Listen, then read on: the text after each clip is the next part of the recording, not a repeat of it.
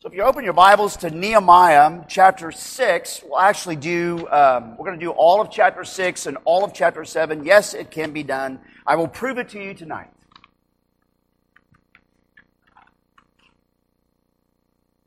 What I'm going to do right now is I'm going to read through Nehemiah chapter 6, verses 1 through 9. But we will tackle all of chapter 6 and, as I said, all of chapter 7. And so, out of reverence for God's word as it is read, I invite you to join me by standing and hear the word of the Lord.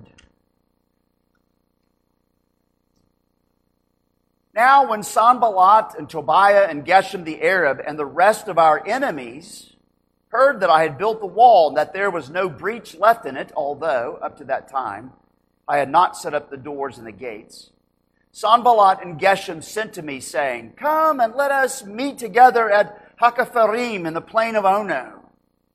They intended to do me harm. And I sent messengers to them saying, I'm doing a great work and I cannot come down. Why should the work stop while I leave it and come down to you? And they sent to me four times in this way, and I answered them in the same manner. And in the same way, Sanballat for the fifth time sent his servant to me with an open letter in his hand. This is going to be a letter that will be read in the marketplace for everyone in town to hear. And it was written, It is reported among the nations, and Geshem also says it, that you and the Jews intend to rebel. That is why you are building the wall, and according to these reports, we, you wish to become their king. And you have also set up prophets to proclaim concerning you in Jerusalem, there is a king in Judah. And now the king will hear of these reports. So now come and let us take counsel together.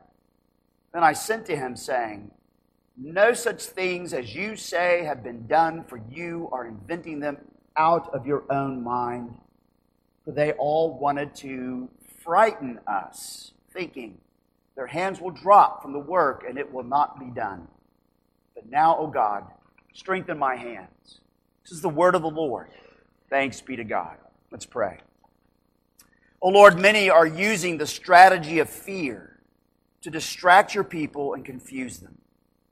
Grant us to follow our greater Nehemiah with faith. Amen. You may be seated.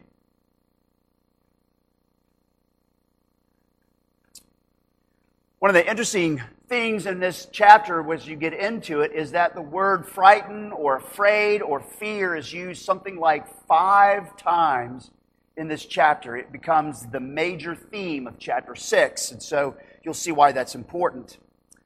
You know, it's always risky business to quote a politician or to look at one as an example, okay? I know that. But in some ways, Dan Crenshaw is sort of a solid illustration on what Nehemiah does in chapters 6 and 7. You may remember Dan Crenshaw, the, the, um, the uh, uh, retired, medically retired Navy SEAL who's now a congressman down in Houston. This is the guy with the patch over one of the eyes. From his own personal combat experience as a Navy SEAL, where he was substantially wounded in combat, Crenshaw says repeatedly in his book, fortitude. He says this like three or four times throughout this whole book. Quote, panic causes more panic, but calm breeds calm. Panic causes more panic, calm breeds calm. And you will see Nehemiah exhibit Crenshaw's point here. So tonight, we look at some, how some people, specifically those outside the church, those causing trouble from the outside, how they employed the strategy of fear, but Nehemiah responded with the strategy of faith and the strategy of flow. So there's your three points the strategy of fear, the strategy of faith, and the strategy of flow. So the strategy of fear, and all this is on the back of your worship guide, the, the outline is. So the strategy of fear really covers all of chapter 6. As I mentioned, fear is used some five times in that chapter. So you'll notice as we begin chapter 6, our old acquaintances of obstruction, Sanballat, Tobiah, and Geshem the Arab, along with their posse, verse 1, they're all back at center stage. We left them behind in chapter 4, and then last time we met, uh, Pastor West talked about the troubles inside the church in chapter 5. But now we're back to the troubles from outside the church that are really uh, causing quite a bit of difficulty. This time, notice though that the obstructionists, rather than using just threats and barricades, setting up barricades and so forth, they pursue a different strategy. They pursue the strategy of fear. The whole chapter, in a sense, shivers with fright and frightfulness. To begin, notice that they simply call Nehemiah to come out to the town or the ruins or the district, nobody knows for certain, of Hakkephirim in the plain of Ono. Wherever that was, the point is, it's a place that was away from the safety and security that Nehemiah had where he was. And so they hound Nehemiah. Notice that they, they sent this to him four times. They hound him, they pressure him, they intimidate him four times, verse 4. When it's clear that Nehemiah will not budge, they turn to the shame game. What they do is they crowdsource. I'm going to use a lot of contemporary terms at this point. They use crowdsourcing of pressure. They're crowdsourcing the pressure with an open letter. When they send the open letter, the intention is that, think about um, all the other statements or messages to Nehemiah were just by private messenger, but now it's an open letter. That means they now go out into the marketplace. They're going to read it out loud for everybody to hear so that everybody is frightened and they put pressure on Nehemiah for, for Tobiah and Sanballat. That's the point. They're crowdsourcing the pressure with an open letter, calling Nehemiah out by way of their version of social media. An open letter was their version of social media. Think about Martin Luther when he goes to nail the 95 Theses on the Wittenberg church door. That was social media of the day. That was posting on Twitter, right? They put it out there so everybody could see. That's what's happening here. This is social media, if you will. And they're putting it out for everyone to see, and they're trying to shame Nehemiah publicly. So, verse 5. In the same way, Sanballat, for the fifth time, sent his servant to me with an open letter in his hand. And you will notice that this letter, the statement in the letter, in that letter, they cite fake news. It's been reported. I love the fact they say, you know, even Geshem says it. Well, who cares what Geshem says? He's an Arab. He doesn't want, you know, it's really kind of funny how they quote him as the source, right? It's fake news. It's reports from twisted YouTube channels. It's um, quoting podcasts, things like that. Here's how it goes in verse 6 and 7. And it was written, It is reported among the nations, and Geshem also says it, that you and the Jews intend to rebel. That is why you are building the wall. And according to these reports, you wish to become king, their king. And you have also set up prophets to proclaim concerning you in Jerusalem, there is a king in Judah. And now the king, Artaxerxes, will hear of these reports He's trying to strike fear in Nehemiah. And so now come and let us take counsel together. So you'll notice the strategy of fear, the very first part of the strategy of fear is pressure and propaganda.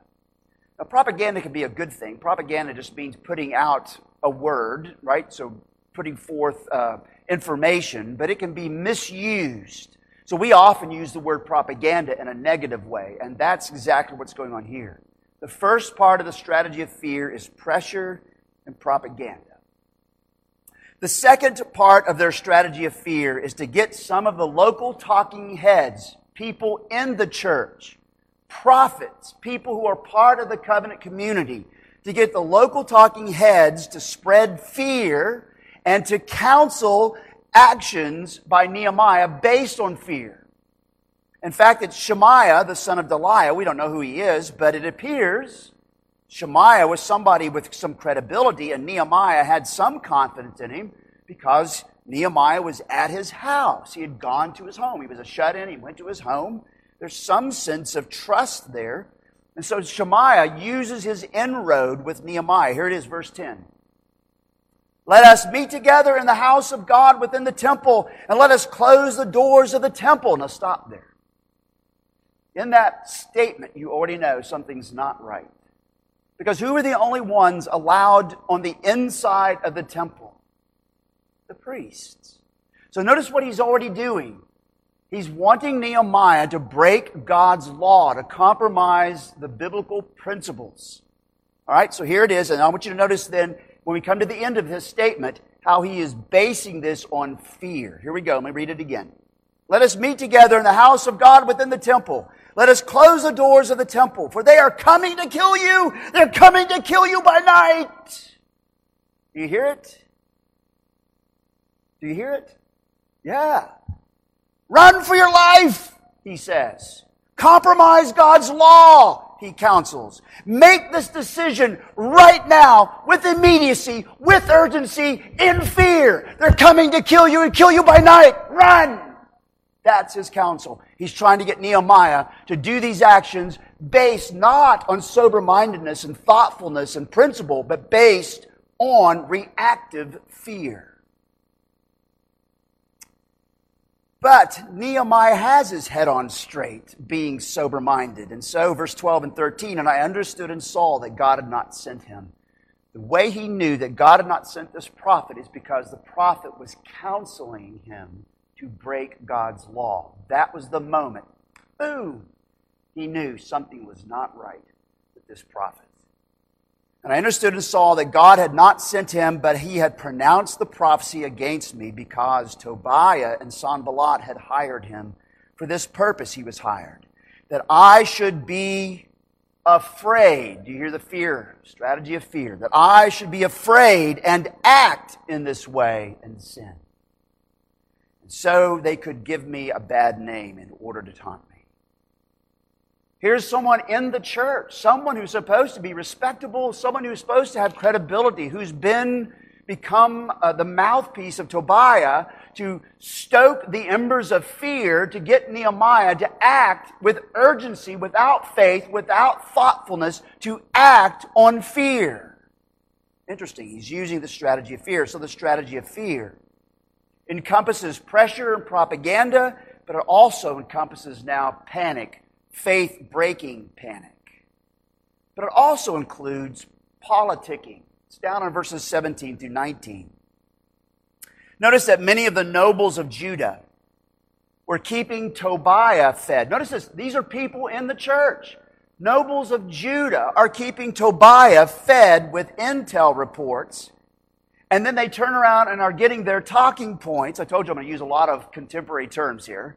They're used, getting their talking points from Tobiah and then passing, passing them on to Nehemiah, as well as frightening letters from Tobiah to Nehemiah. So look at verse 19. Tobiah sent letters to make me what? Tobiah, uh, no, Tobiah sent letters to make me afraid. Do you hear the strategy of fear? It's all over this chapter. This is the approach they're taking. Now you may ask, why would these nobles of Judah be doing these things? There's at least two reasons. One is not specifically stated, but the context gives you the impression. If you will remember, if you can remember this far back, I know it was two weeks ago, and we've all slept at least twice since then. When Pastor West was talking about Nehemiah 5, who did Nehemiah have to confront? What group of people in Judah were oppressing the less fortunate members of the church in Judah? the nobles. And Nehemiah had to confront them. So it's very possible they're trying to get their pound of flesh because he actually embarrassed them. Doesn't say that, but the closeness of chapter 6 to chapter 5 gives that impression that that's the implication. But there's a second reason, and this one is stated. All of this came about because of the tangled, messy marriage between Tobiah, a non believer, and Shechaniah's daughter. He's supposed to be one of the members of the church, a believer, and his, it's his daughter. So Tobiah is married to Shechaniah's daughter, but then also Tobiah's son married Meshullam's daughter. It was a mixed faith set of marriages, which is a mixed set of loyalties. Mixed faith marriages, mixed loyalties marriages. You've got to keep that in your mind when we get to chapter 13. I'm going to say this now and I'll say it again then. The Bible nowhere forbids people marrying across racial and ethnic lines, ever. It never forbids those things. What it forbids is mixed faith marriages. Believers are only to marry believers. Okay? And so, as long as we have control of that, there are some regions where men and women don't have any control of that because the families rule everything. But as long as we have control of that, that's what we're supposed to do. Believers marry believers. And they're compromising this. And you can see how the mixed faith marriages create mixed loyalties. And that's always a problem. Mixed faith marriages almost always lead to mixed loyalties. And so Sanballat, Tobiah, and Geshem and the gang took up the strategy of fear for the purpose of snuffing out the welfare of God's people by attempting to get them to stop rebuilding after their hot mess. My friends, how often does the strategy of fear pester us today and trouble God's people in most days, throughout most centuries, throughout the last two millennium, for example? News sources, political rhetoric, prophets, podcasters, all demanding act now.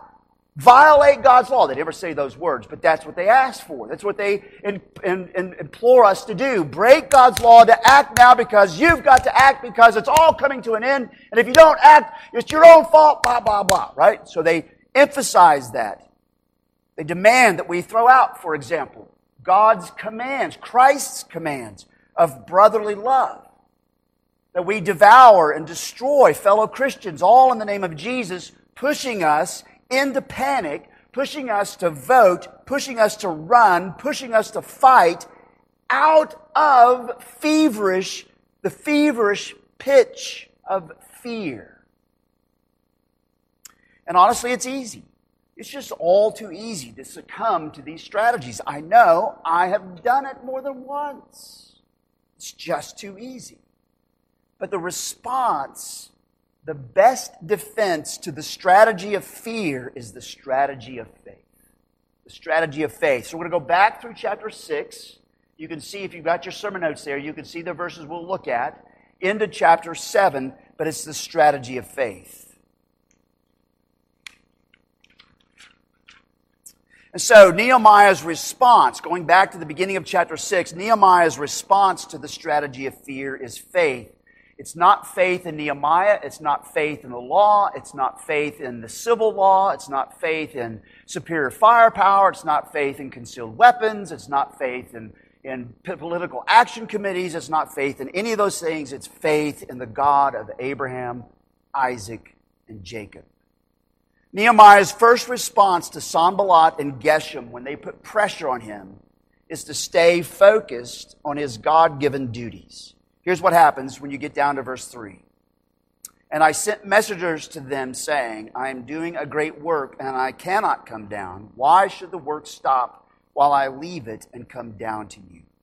He stays focused on his God given duty and does not allow himself to be deflected. My friends, ministers and pastors would do well to remember our main task in Acts chapter 6, the opportunity was there for the apostles to get derailed because there was a real legitimate need in that situation. The Greek speaking Jewish widows were being forsaken, they said, by the, the care of the church, of the larger church.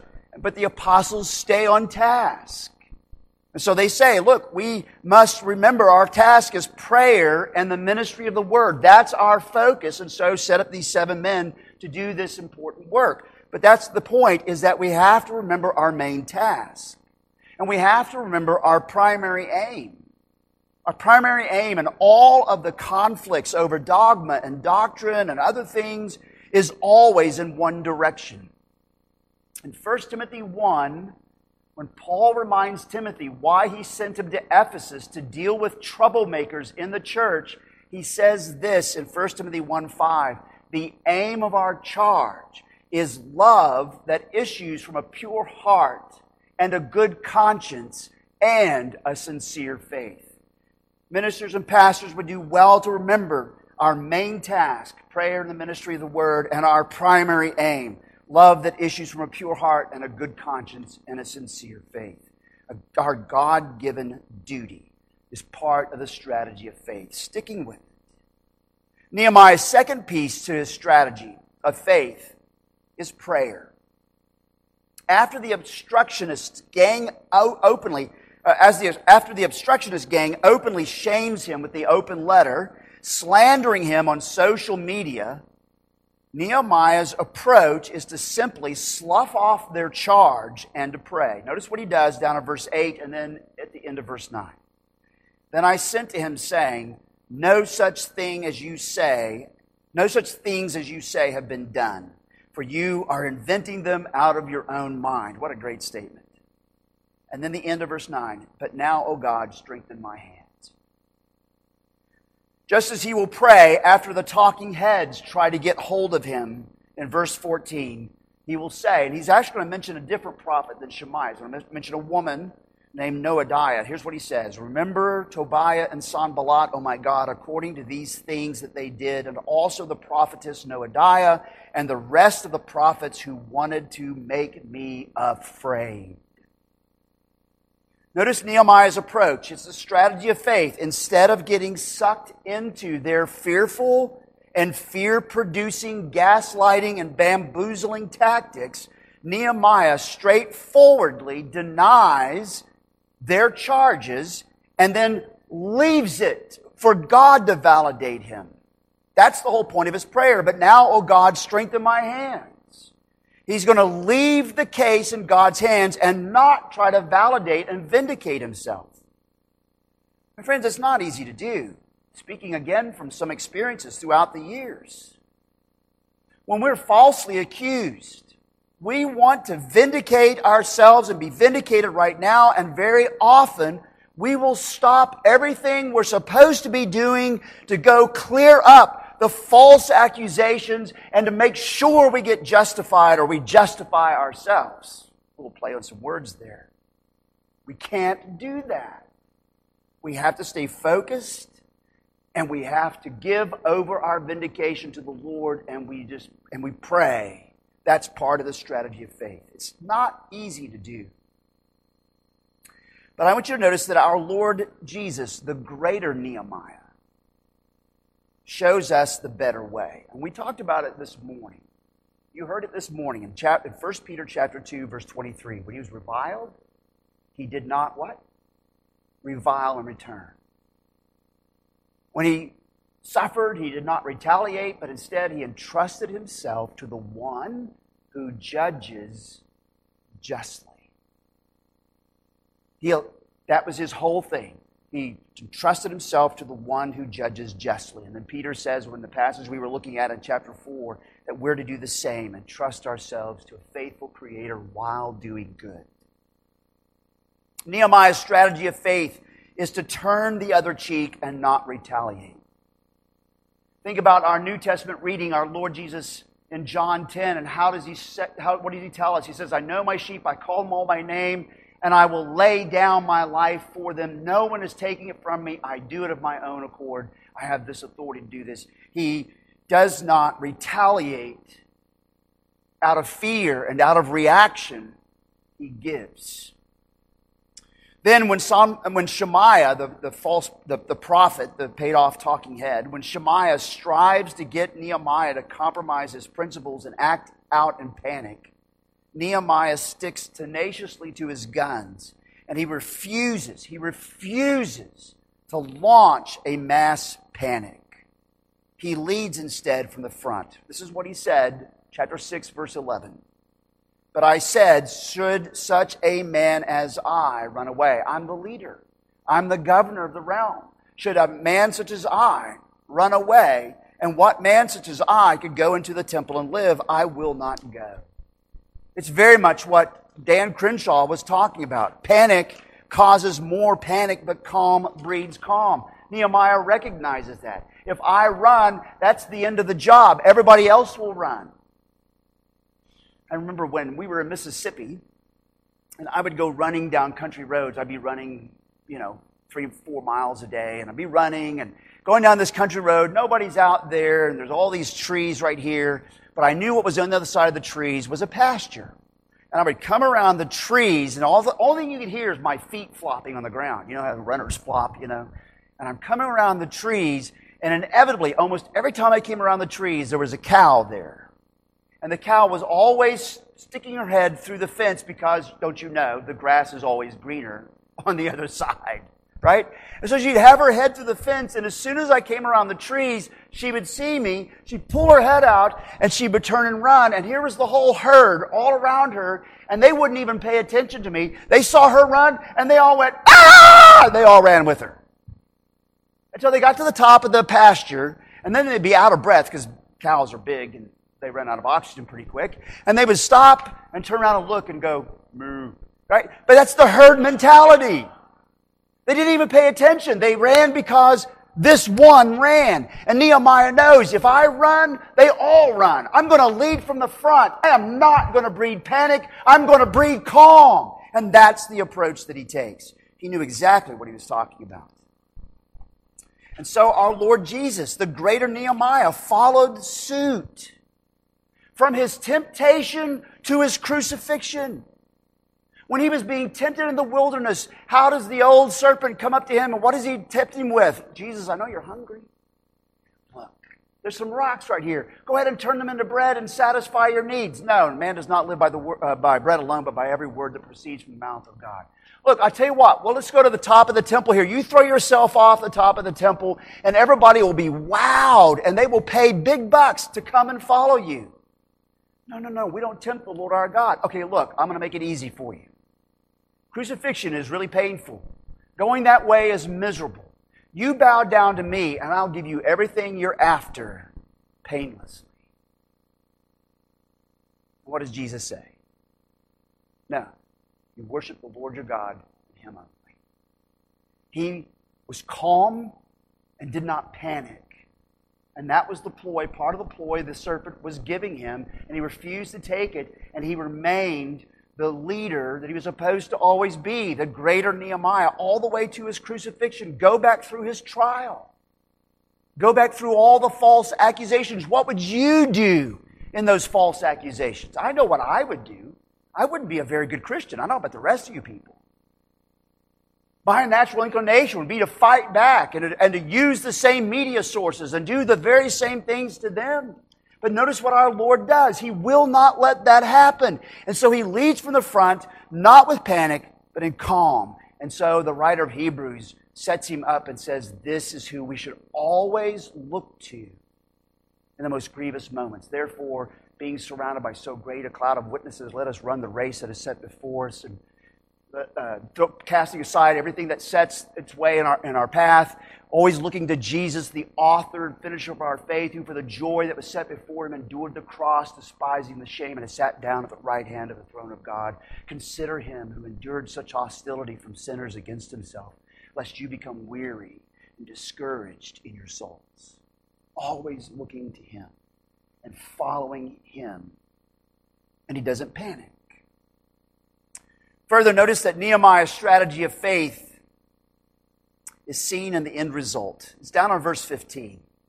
The wall is surprisingly rebuilt in 52 days. Now, this is in the sixth month. Remember, I gave you in the very first uh, session that we did, I gave you a calendar. And everything is uh, from chapter 1 through chapter 12 happens in one calendar year.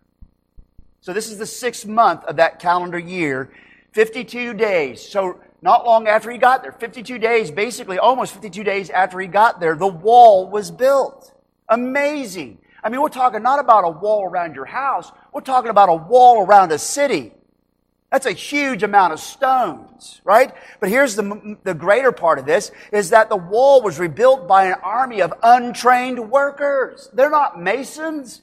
There was a priest in there, or several priests in there. There were, there were, there was a baker, the butcher, the candlestick maker. They weren't trained masons. And the wall gets built, and it's built in a short time, in 52 days, with all of the pressure and with all of the problems from outside the church. It still happened. The whole situation was so shocking to everyone outside, to all those who were without faith. Look down at verse 16 for they perceived that this work had been accomplished with the help of our God. Nehemiah's strategy of faith involving prayer and all of this, the Lord blessed it. The wall was built in 52 days by untrained laborers and workers. It was amazing, nearly miraculous. So God used the strategy of faith to turn the strategy of fear on its head and to shove it back into the face of the fearmongers. Look down there at, um, at verse, uh, verse 16 again. And when all of our enemies heard of it, all the nations around us were afraid. The ones using the strategy of fear now are trembling in their own sandals. They were afraid and fell greatly in their own esteem. Lastly, Nehemiah's strategy of faith brings him to put trustworthy men in charge of the city. He puts his brother in charge of the city and another man named Hananiah because in chapter 7, verse 2, he was a, he was a more faithful and God fearing man than many. Above all the others in the area, his brother and especially Hananiah were a cut above. And we hear that, and sometimes we might think, well, that's kind of an unfair assessment. I mean, that's not very kind. And that kind of sounds almost a little self righteous. But it's the same kind of assessment that Paul gives of Timothy. In Philippians chapter 2, verses 20 through 22, if you want to write that down and you can look it up, Philippians 2, 20 through 22, listen to Paul's assessment of Timothy as he's writing to the Philippians.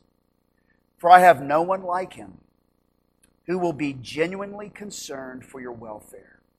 For they all seek their own interests, not those of Jesus Christ, but you know Timothy's proven worth.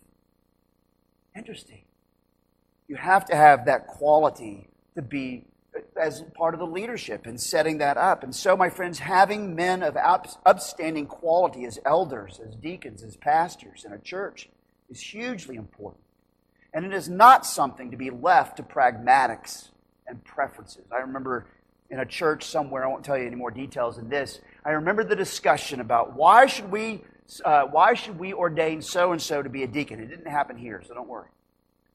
And the, the, the main elder of the session said, Well, because then he'll start coming to church more often. What? Right? That's leaving it to pragmatics and preferences. We are not to leave it to pragmatics and preferences.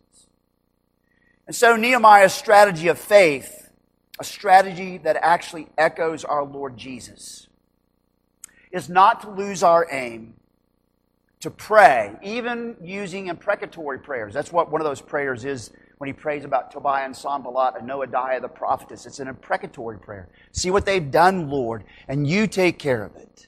That's an imprecatory prayer. So to, to not lose our aim, to pray, even using imprecatory prayers, to entrust ourselves to the one who judges justly, to turn the other cheek and not retaliate in kind, and to not act or vote or respond out of panic, but to stick soberly to God's ways.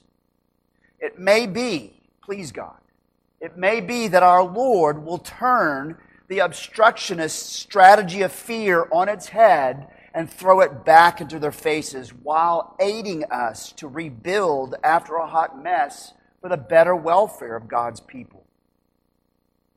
But lastly comes the strategy of flow. And yes, we are going to knock out all of chapter 7 in just a few short minutes. You're, I know you're amazed, okay? I can see the amazement in your face.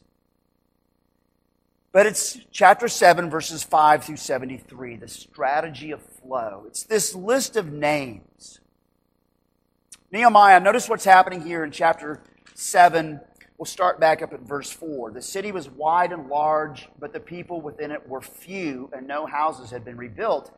Then my God put it into my heart to assemble the nobles and the officials and the people to be enrolled by genealogy.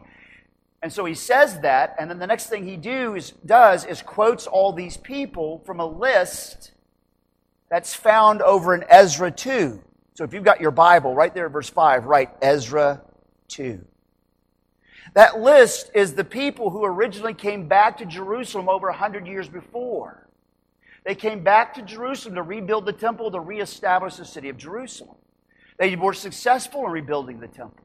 And so all of a sudden, as he's getting ready to do a genealogy of those who are in and around Jerusalem now, he goes back to Ezra 2 to this list from 100 years before. There's reasons for it. Let me give you uh, different aspects here this list, I realize this list that's there might bring you to a numbed incoherence as you read it. I realize that, but it's a very important list. Nehemiah, as I said, has found the old genealogical record from Ezra 2, and he rehearses it here. It's over 100 years old, but it has something to do with then God put it into my heart to assemble the nobles and the officials and the people to be enrolled by genealogy. When he finally enrolls the locals, it will be over uh, in a few chapters later. But also, part of what he's about to do is he is about to tithe the people. One tenth will come to move into Jerusalem. So he's actually laying some foundation work here. It's somehow related to that. It has something to do, therefore, with verse 4 and verse 73. The city was wide open, it was wide and large, but the people within it were few. No houses had been rebuilt. Verse 73 So the priests, the Levites, the gatekeepers, the singers, some of the people, the temple servants, and all Israel lived in their towns. And when the seventh month had come, the people of Israel were in their towns.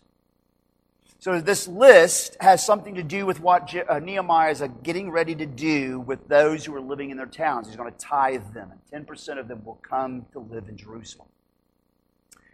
But here's where this, I think, really comes out the most. First off, dear friends, the record, as he rehearses this record of what happened 100 years before, these people that came to Jerusalem 100 years before to rebuild the temple and they succeeded at it, what Nehemiah is doing is he is presenting that the present people who had just completed rebuilding the wall are in league with the people that came back in faith 100 years before. It's a faith league.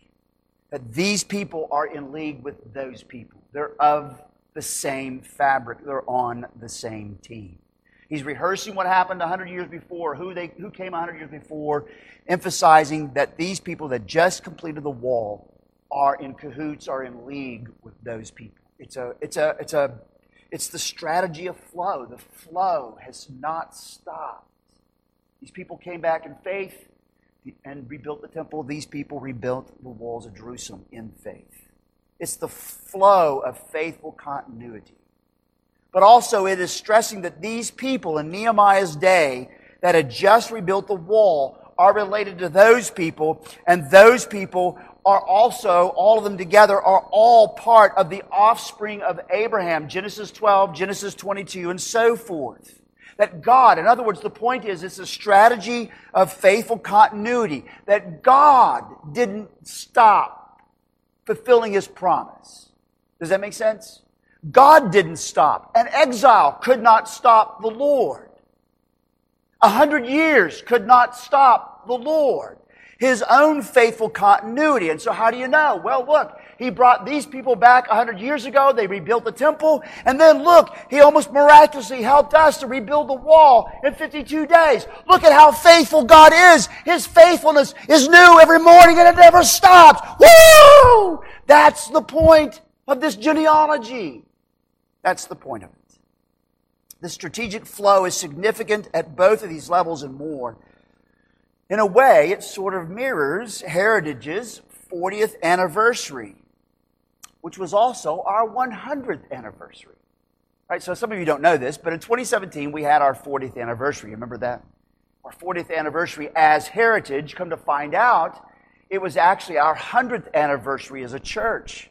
On 25th and Chartel was the building we had built, or our forebears had built, and there was a capstone dedicated 1917, 100 years. And so during that time, as we were getting ready for the anniversary, I was rummaging through the session records and the finance records from the 20s and the 60s and the 80s. There were all these people that none of us knew. And what was amazing was that in that 100 year period, it kept coming back to me. Wow, Lord, look at your unstoppable faithfulness. Your unstoppable death didn't even stop it. I hope you're picking up what I'm putting down because this is really exciting. At least it is to me. Nothing stopped it. You've been faithful through all these years, and we don't even know who those people were, but they were important for us. Wow, praise the Lord. And then I got to thinking also about things a little closer, people a little closer. Steve Childers, for example, the Peabodys, the Hawks, the Santelmans. The Santelmans, there they are the Santelmans, the Caissons, the Steidels, and so many others. people who, some who are already gone, and thinking, wow, they were part of that faithful continuity of God's strategy of flow. He's faithful, and nothing can stop his faithfulness. That strategy of flow can lift our spirits. It lifted theirs, and it can lift ours. So there's the strategy of flow. That was the three points the strategy of fear, the strategy of faith, and the strategy of flow. As I end, let us reflect briefly. Three things here. First off, my friends, the opponents, the opponents of the welfare of God's people will use the strategy of fear. They will use the strategy of fear from the outside, and sometimes they will use it inside the church. The strategy of fear. Just know it that the opponents will use the strategy of fear.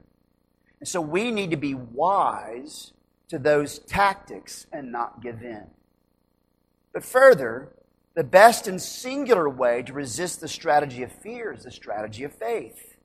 Trusting our Lord and Savior, and trusting ourselves to Him that judges justly, turning the other cheek and not retaliating in kind, not running and, and blowing and, and going and voting and acting out of panic, but with sober minded confidence in the goodness of God with prayer, even imprecatory prayers when they're necessary, even asking our Lord that He would take the strategy of fear and turn it on its head and shove it back into their faces.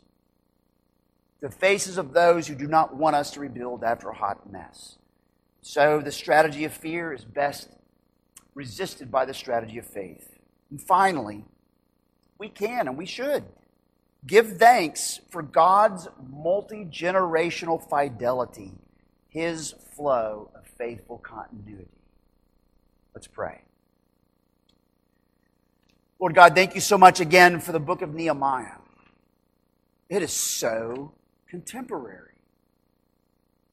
The, the technology is different, the, the approaches are a little bit different, but overall it's the same thing because humans don't change. We're still sinners and we still sin in the same kinds of ways. And so thank you for the book of Nehemiah. Thank you for how it does help us to be wiser. We pray that you would be with us and help us never to succumb to the strategy of fear. Help us, give us strength, fortify us.